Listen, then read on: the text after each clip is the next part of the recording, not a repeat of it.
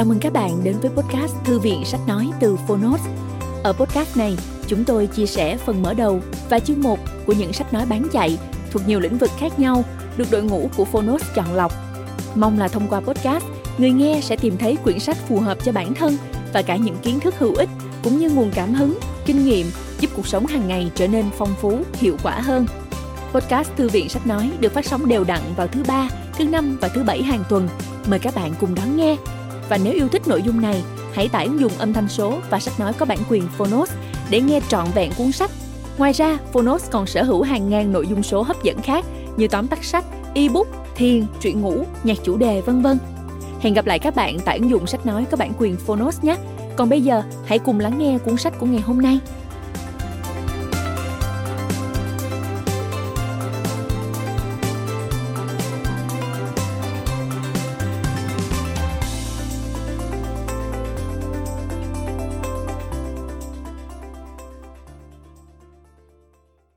Bạn đang nghe từ Phonos.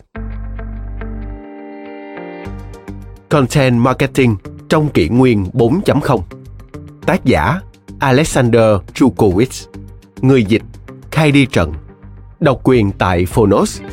Phiên bản sách nói được chuyển thể từ sách in theo hợp tác bản quyền giữa Phonos với công ty cổ phần văn hóa và truyền thông 1980 Books.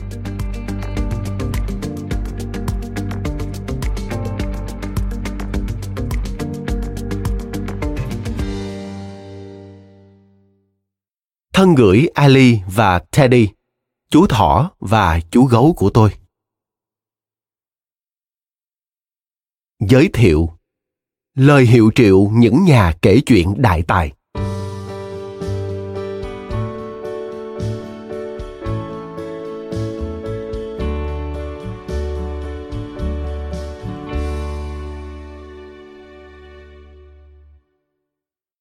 Nếu không kể nổi một câu chuyện xảy đến với mình, chắc hẳn chẳng có điều gì xảy đến với chúng ta.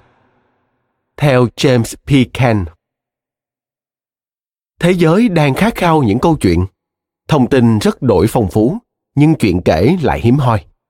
Không hề phiến diện khi cho rằng cuộc sống của chúng ta đang ngày càng nhanh và phức tạp hơn. Chúng ta đang trò chuyện nhanh hơn hẳn so với 10 năm trước đây. Có lẽ vì chúng ta có nhiều điều để nói hơn, do trữ lượng thông tin trên thế giới đang tăng với tốc độ 60% mỗi năm. Đổi lại, các tổ chức đã phát triển phức tạp hơn 35 lần trong 70 năm qua. Với chúng ta, những người đang sống và làm việc trong các tổ chức đó, dẫn dắt và kết nối nó, thì điều này đồng nghĩa với việc ngày càng khó ứng phó với các hoạt động thường nhật hơn. Chưa hết đâu, những câu chuyện mà chúng ta thu nhận từ thế giới còn bất đồng với nhau. Hãy mở vài trang của bất cứ cuốn tạp chí danh tiếng nào, bạn sẽ bắt gặp những câu chuyện về xã hội bất ổn do bạo lực, xung đột quan điểm và thảm họa môi trường. Nhưng trái với những tin tức thảm họa rầm rộ, rõ ràng là tỷ lệ dân số thế giới sống cảnh nghèo đói cùng cực đã giảm 50% kể từ năm 1990. Vậy câu chuyện nào đáng tin? Nếu cả hai đều đáng tin, câu chuyện lớn hơn giải thích cho cả hai là gì? Để hiểu được tất cả những điều này, chúng ta cần nhiều nhà kể chuyện hơn nữa. Chúng ta cần thêm người có kỹ năng và khao khát đào sâu vào bể thông tin của thế giới, để từ đó xây đắp nên những câu chuyện của chính họ. Vì công nghệ kỹ thuật số đã phá bỏ rào cản giữa các ngành nghề, chẳng mấy chốc, tất cả chúng ta đều sẽ phải kể câu chuyện về tiến trình sự nghiệp của mình. Chúng ta sẽ phải nêu bật những ưu thế tối đa của bản thân, công việc, công ty và tương lai của chính mình. Tin tốt là khi chúng ta kể chuyện, nhiều điều độc đáo và hữu ích sẽ diễn ra.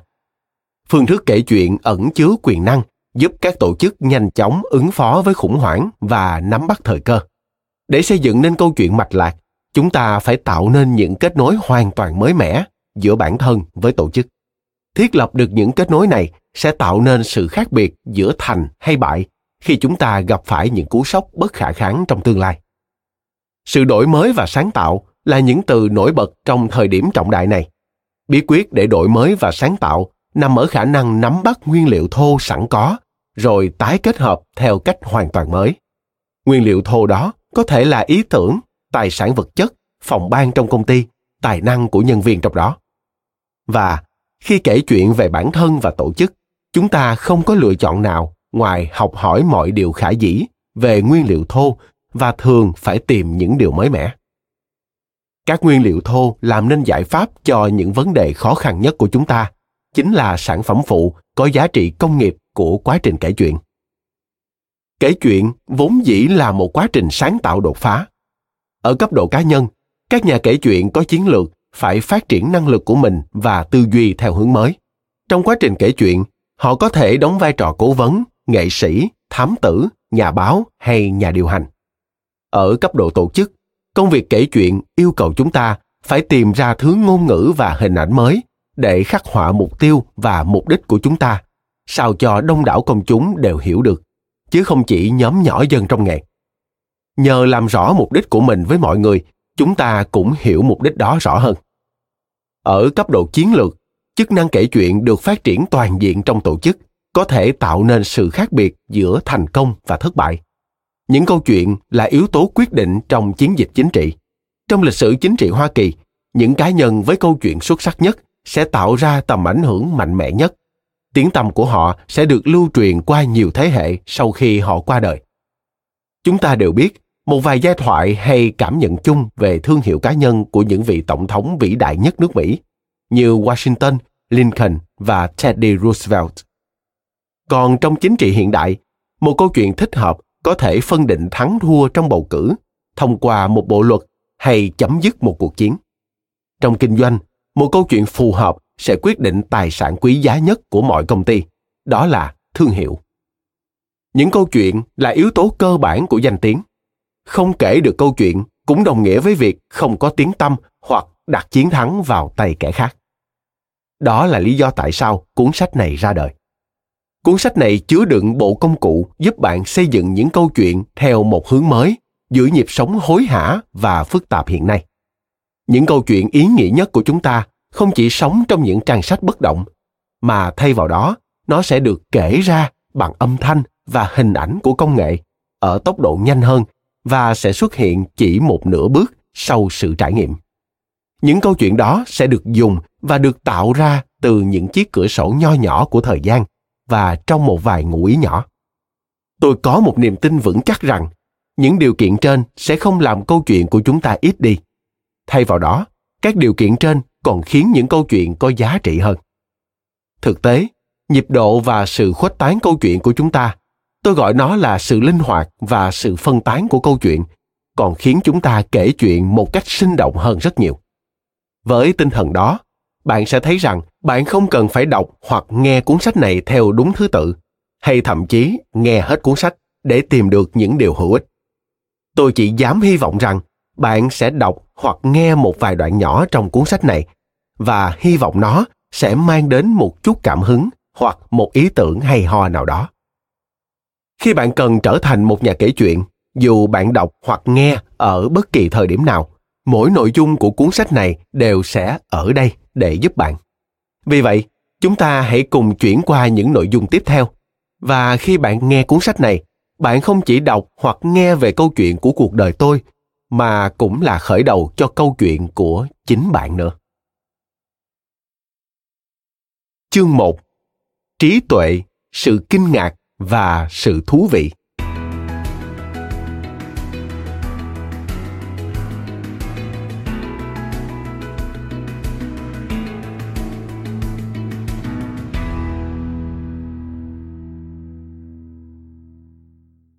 Vẻ đẹp và văn phạm.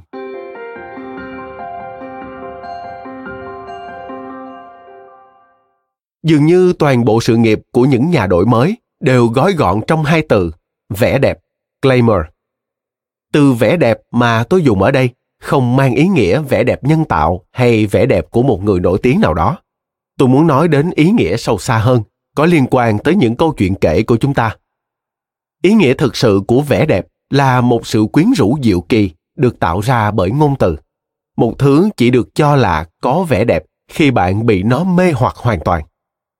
Từ lâu, từ vẻ đẹp đã được coi như một sự phát âm chệch của từ văn phạm, tức grammar, vì sự ghi chép với khả năng đưa những ý tưởng bền bỉ và lâu dài ăn sâu vào tâm trí của mọi người mà không cần đến lời nói, giống như một phép màu vậy. Loại phép màu đó vẫn còn sức mạnh và tầm ảnh hưởng cho đến ngày nay. Bạn có thể thấy điều đó qua những câu chuyện chúng ta kể về những nhà chính trị gia, đặc biệt là những người đã làm nên lịch sử. Cuộc hành trình của Mahatma Gandhi, nhà cách mạng đã giành lại hòa bình cho Ấn Độ từ Vương quốc Anh trong đầu thế kỷ thứ 20, bắt đầu từ một nhà ga bỏ hoang trong một đêm hoang vắng và hiu quạnh, sau khi ông bị đuổi ra khỏi một khoang xe lửa. Dù Gandhi là một luật sư và có đủ khả năng chi trả cho một chiếc vé hạng sang, ông đã bị đuổi chỉ vì màu da của mình. Từ khoảnh khắc bất lực cùng cực đó, Gandhi đã bắt đầu thay đổi cuộc sống của mình, thậm chí thay đổi vận mệnh của đất nước ông sinh ra và lớn lên. Vài thập kỷ sau đó, cho đến khi ông qua đời, ông đã xây dựng được một phong trào lật đổ sự áp đặt quy tắc và nạn phân biệt chủng tộc của người da trắng tại Ấn Độ.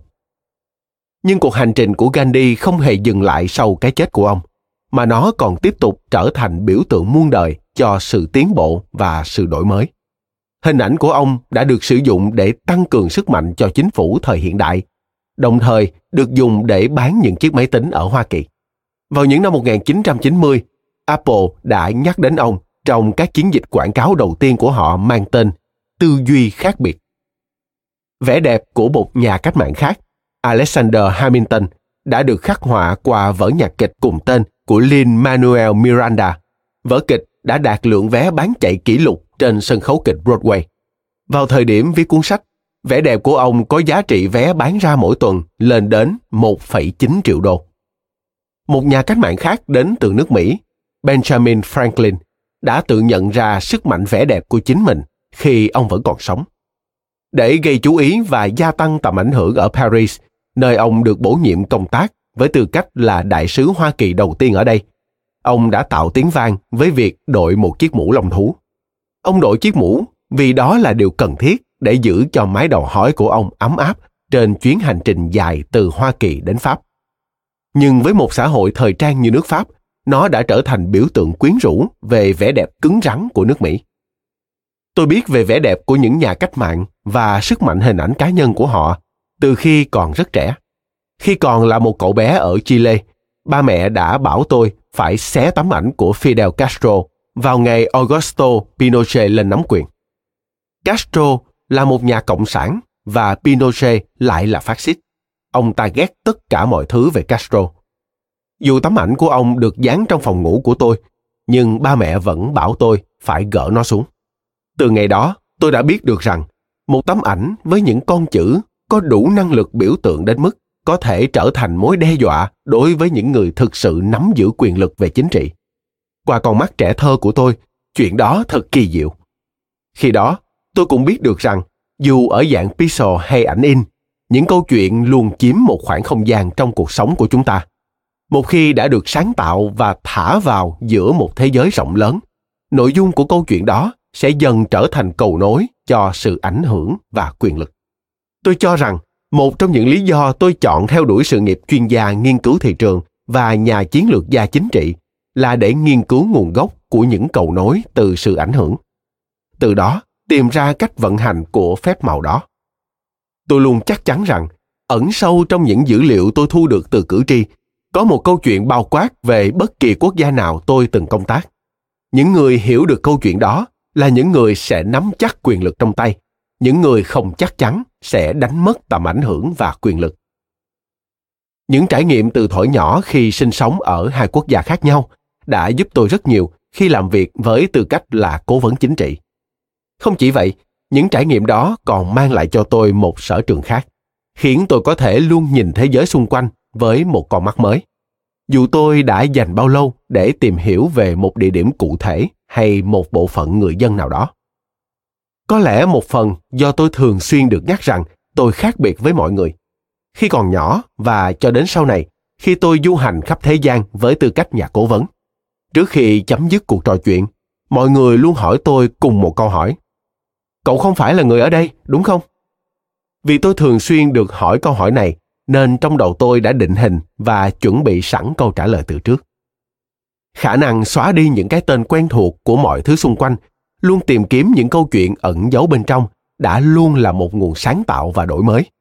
Hai niềm tin cốt lõi của tôi về sự đổi mới là bạn không nên quá dựa dẫm vào cơ hội, và sự đổi mới luôn bắt đầu ngay khi bạn nhìn thấy những điều mới mẻ. Bởi đó là khoảnh khắc bạn có được sự tự do để bắt đầu kể những câu chuyện mới mẻ về bản thân. Thứ ban đầu chỉ là thói quen điều chỉnh lại bản thân để phù hợp với những hoàn cảnh luôn thay đổi trong cuộc sống. Này đã giúp tôi có khả năng hỗ trợ những cá nhân, các công ty, các tổ chức phi chính phủ, tức NGOs, và các tổ chức lớn khác tìm thấy những câu chuyện ẩn giấu bên trong chính họ và từ đó nhìn nhận lại bản thân. Như con đường sự nghiệp của Gandhi, Hamilton và Franklin đã chỉ ra, sức mạnh bền lâu xuất phát từ quá trình tìm kiếm những gì tôi gọi là vẻ đẹp ẩn sâu. Vậy, bạn có thể xem cuốn sách này như một chỉ dẫn giúp bạn khám phá vẻ đẹp độc đáo bên trong con người bạn. Trong chương này và xuyên suốt cả cuốn sách, bạn sẽ tìm được những phương pháp hữu ích cho việc tìm kiếm và kể những câu chuyện mới mẻ về bản thân hoặc về công ty, tổ chức của bạn, đồng thời những điều bạn nên làm với những câu chuyện bạn đã tìm thấy. Sức mạnh từ những câu chuyện.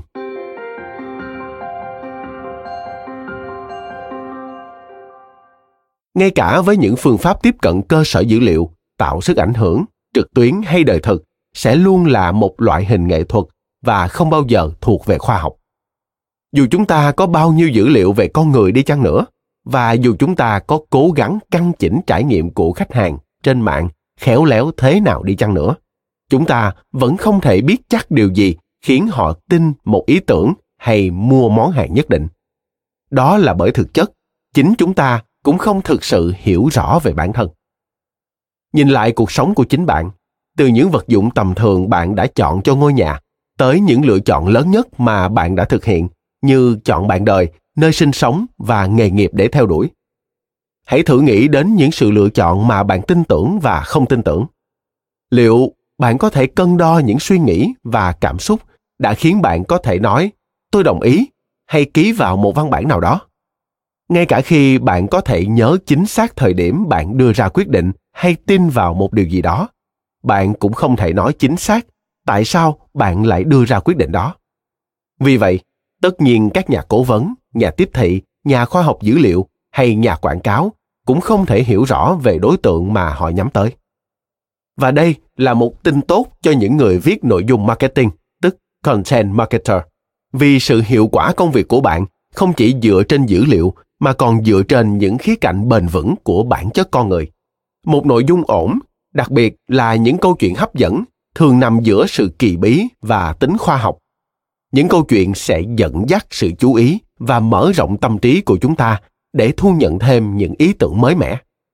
Chúng hiệu quả không phải vì chúng là những ý tưởng được cố công tạo dựng, mà vì chúng đánh thức những nhu cầu quan trọng của chúng ta như trí tuệ, sự kinh ngạc và sự thú vị. Trí tuệ được chắt lọc từ những điều hữu ích. Trong một thế giới phát triển nhanh chóng không ngừng, việc liên tục cung cấp nguồn thông tin thực sự hữu ích là một cách chắc chắn để phân biệt bản thân và nâng cao giá trị của bạn. Chừng nào con người còn giao tiếp, những câu chuyện kỳ diệu sẽ còn sống mãi. Từ thần thoại cổ xưa đến những thước phim siêu anh hùng, trong con người luôn tồn tại thứ khao khát được biết thêm những thứ lớn hơn, nhanh hơn, mạnh mẽ hơn, hay chỉ cần khác với những trải nghiệm thường ngày của họ. Sự kỳ diệu vốn dĩ bao hàm cả niềm vui và những điều bất ngờ. Chúng ta yêu thích những sự huyền bí vì cách gỡ những nút thắt của chúng sẽ tạo ra niềm vui lẫn sự bất ngờ. Chúng ta yêu thích chuyện cười vì những câu nói đùa khiến chúng ta ngạc nhiên. Để nắm bắt được bản chất của sự kỳ diệu, hãy nghĩ về trạng thái trái ngược với nó, tức sự nhàm chán. Bất kỳ chủ đề nào đều có thể trở nên nhàm chán nếu không có sự bất ngờ. Nếu câu chuyện quá dễ đoán, chúng ta sẽ cảm thấy nhàm chán. Chỉ khi phải suy đoán điều gì sắp xảy ra, lúc đó chúng ta mới cảm thấy thú vị. Trạng thái ý thức này chính là điều bạn nên cố gắng để gợi lên hoặc liên kết để xây dựng thương hiệu cho mình. Khi mọi người nhìn vào logo của bạn hoặc nghe thấy đâu đó tên thương hiệu của bạn, một phần trong số họ, dù ít hay nhiều, đều có thể mở ra một thế giới cơ hội lớn hơn. Bộ não xử lý nội dung marketing tốt ra sao?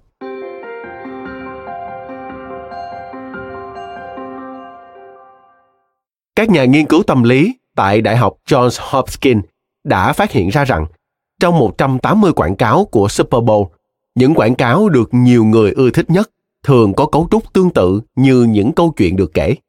Sản phẩm hay thương hiệu được quảng cáo đều không quan trọng. Để được yêu thích, một quảng cáo chỉ cần có cấu trúc như sau: phần mở đầu, phần thân và phần kết, với một vài sự đối lập và điểm nhấn trong đó. Những câu chuyện dù vô cùng đơn giản cũng sẽ tự động thu hút sự chú ý của chúng ta. Đó chính là tài nguyên quý giá nhất mà mọi sản phẩm về truyền thông và thông tin, từ những bộ phim bom tấn lớn nhất của Hollywood cho đến những dòng tweet nhỏ nhặt, đều muốn theo đuổi. Nếu bạn có thể sử dụng các phương tiện trung gian để kể một câu chuyện, hãy tận dụng nó ngay đi. Rồi bạn chắc chắn sẽ được tưởng thưởng với những sự chú ý. Những câu chuyện hay không chỉ thu hút sự chú ý của tâm trí. Một khi bạn được nghe kể về những câu chuyện hay, tâm trí của bạn sẽ tự động cảm thấy tin tưởng hơn. Những câu chuyện hay thường sẽ giải phóng một loại cocktail hóa học thần kinh trong não, đồng thời làm tăng sự tập trung và đồng cảm. Khi bị cuốn vào một câu chuyện hay, tâm trí của chúng ta sẽ ở trạng thái mà các nhà quảng cáo muốn hướng tới. Đó là chú ý và cảm thấy đủ yêu thích để duy trì sự chú ý đó. Khi chúng ta cảm thấy đồng cảm với một nhân vật, dù là hư cấu hay thực tế, chúng ta sẽ càng tin tưởng người đó hơn. Các kết quả thu được từ quét não đã cho thấy, hành động trung lập của người kể chuyện cũng giống như hành động trung lập của người nghe. Như nhà thần kinh học George Gowen từng nói, khi chúng ta đang kể chuyện, thực chất chúng ta đang đem những suy nghĩ của mình gieo vào trong tâm trí của người nghe. Những sợi tóc gáy dựng lên khi bạn xem một bộ phim kinh dị, hay cảm giác ấm áp lấp đầy ngực bạn ở đỉnh điểm của một câu chuyện tình yêu, đều là phiên bản ít mãnh liệt hơn từ những cảm xúc của chính bạn so với khi thực sự trải nghiệm trong cuộc sống. Những cảm xúc kỳ diệu này không phải là một sự giả tưởng. Nó chỉ đơn thuần là kết quả của những con chữ, hình ảnh và âm thanh được bố trí theo đúng thứ tự.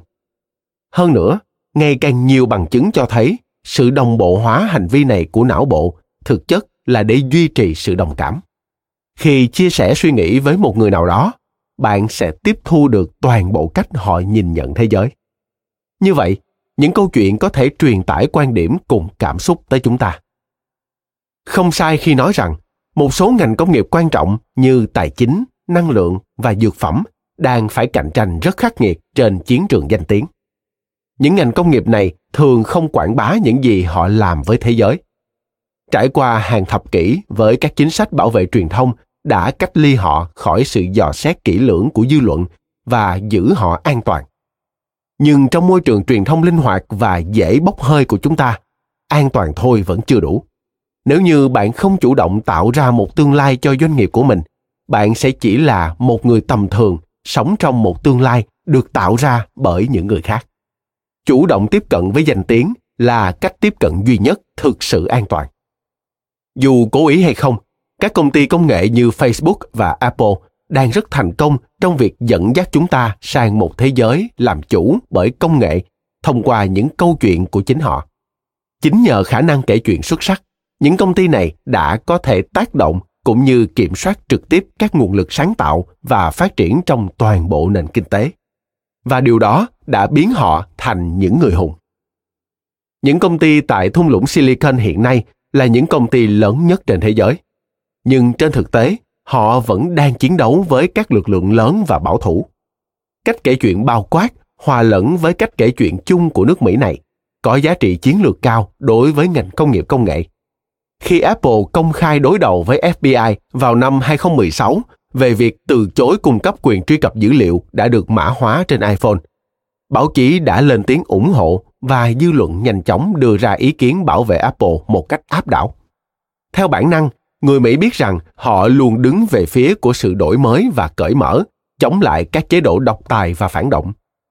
Bất luận câu chuyện trên đúng sai thế nào, hay quan điểm của bạn nghiêng về Apple hay FBI, thì nó cũng phần nào chứng minh được vị thế của Apple trong lòng người dân Mỹ. Chúng ta cảm thấy thoải mái với các sản phẩm công nghệ không chỉ vì sự phổ biến nó. Chúng ta cũng tiêu thụ thuốc men, quần áo, năng lượng và sử dụng giao thông thường xuyên như chúng ta sử dụng các thiết bị công nghệ. Nhưng các ngành công nghiệp đó lại thiếu những câu chuyện quan trọng mà thung lũng Silicon đã tích lũy. Những sản phẩm công nghệ mới luôn cần những câu chuyện hay để quảng bá đến đông đảo khách hàng. Bằng chứng là có hàng ngàn nội dung quảng cáo ra đời mỗi năm để PR cho các sản phẩm. Khi nói về việc muốn thay đổi bất kỳ điều gì, chúng ta thường liên tưởng đến việc lật sang một trang giấy mới. Cũng như khi chúng ta đồng ý một điều gì đó với một người khác, chúng ta và người đó đều cùng nằm trên một trang giấy, tức có cùng một quan điểm. Khi những kế hoạch của chúng ta không thuận lợi như mong muốn, điều đó có nghĩa là chúng đã bị trật đường ray. Khi mọi thứ đang trên đà phát triển, có nghĩa là chúng đang được đẩy mạnh động cơ. Và cuối cùng, khi chúng đã phát triển tốt một thời gian, thì quá trình đó được gọi là đi đúng hướng. Ngay cả những thuật ngữ ngốc nghếch như tắt ngúm hay theo đúng quỹ đạo vẫn đang được sử dụng đến ngày nay.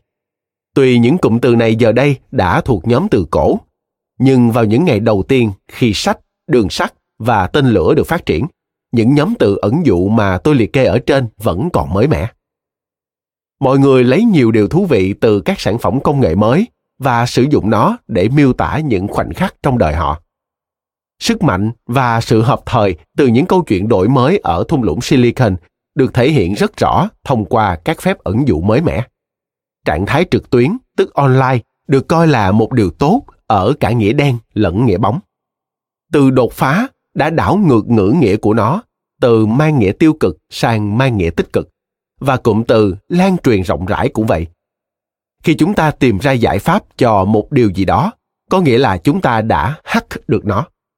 Và giờ đây, bất kỳ công ty mới nào, không chỉ những công ty công nghệ, đều có thể tự gọi mình là những công ty khởi nghiệp, tức startup, một từ rất giống với từ mới nổi, upstart, với những hứa hẹn về sự thiếu tôn trọng và sự giàu có bất ngờ. Những cụm từ trên là những mảnh vụn được cấu tạo từ những câu chuyện nòng cốt khác nhau của thung lũng Silicon. Nó đã thống trị trí tưởng tượng của thế giới và ban cho những công ty một vầng hào quang bất khả chiến bại. Như vậy, sự quảng bá bằng hình thức kể chuyện là một cơ hội tuyệt vời cho bất kỳ nhãn hàng nào có mong muốn xây dựng và khôi phục danh tiếng. Ví dụ, khi một công ty dược muốn truyền đạt sự kỳ diệu của việc chữa bệnh, hay khi một công ty về năng lượng chọn hướng kể chuyện mới để truyền tải niềm vui khi khám phá ra cách cung cấp năng lượng cho thế giới. Cả hai công ty này đều đang chia sẻ niềm đam mê của họ trong lĩnh vực của họ. Điều đó có nghĩa họ đang cung cấp những mẩu vụn từ câu chuyện của họ ra thế giới bên ngoài để nâng tầm bản thân và trở nên phổ biến rộng rãi. Tất cả các chủ đề thảo luận để tự quảng bá hay một lời đề nghị thỏa thuận tốt đều bị đánh bật bởi lớp vỏ hoài nghi cứng cáp. Nhưng những mẫu chuyện lại có cách vượt qua lớp vỏ cứng đó để trở thành những công cụ mà chúng ta có thể sử dụng để khiến cuộc sống của mình trở nên có ý nghĩa hơn. Để hiểu đầy đủ về sức mạnh của những hình thức quảng bá thương hiệu bằng cách kể chuyện, hãy nghĩ đến các thương hiệu đã trở nên nổi tiếng nhờ những câu chuyện, như thương hiệu cá nhân của những ngôi sao điện ảnh, nhạc sĩ, tác giả và thương hiệu của các công ty giải trí tầm cỡ. Tại sao Harry Potter có khả năng khiến những người đàn ông và những phụ nữ trưởng thành có thể rời khỏi trạng thái tâm lý thông thường và trở nên thực sự ngạc nhiên và thích thú? Bởi vì, khi đọc những câu chuyện của J.K. Rowling, nhiều người trong chúng ta đã chia sẻ một phần tâm trí và cảm xúc với các nhân vật trong truyện. Chúng ta đã sống trong thế giới của những nhân vật và đóng góp trí tưởng tượng của riêng mình vào cuốn sách. Những phản ứng đó không chỉ xuất phát từ sự kỳ diệu và thú vị của riêng bà Rowling, mà còn của chính chúng ta nữa. Những câu chuyện khiến thông tin trở thành những thứ mang tính cá nhân. Sự kỳ quặc đặc biệt đó được thể hiện thông qua văn hóa người nổi tiếng, khi chúng ta có cơ hội gặp trực tiếp một diễn viên nào đó hay xin chữ ký từ tác giả yêu thích. Chúng ta thường sẽ có cảm giác họ sẽ nhận ra chúng ta như những người bạn lâu năm. Thực tế là, chúng ta đã thực sự biết họ trong một thời gian dài, nhưng với họ, chúng ta là những người hoàn toàn xa lạ. Đó chính là sức mạnh gợi lên cảm xúc chân thật và gây thiện chí cho mọi người từ những câu chuyện đã được phát hành ra thế giới. Sức mạnh đó dù nhỏ đến đâu, đáng giá hơn gấp ngàn lần so với các hình thức PR truyền thống. Cảm ơn các bạn đã lắng nghe podcast Thư viện Sách Nói. Podcast này được sản xuất bởi Phonos ứng dụng sách nói có bản quyền và âm thanh số dành cho người Việt. Hẹn gặp lại ở những tập tiếp theo.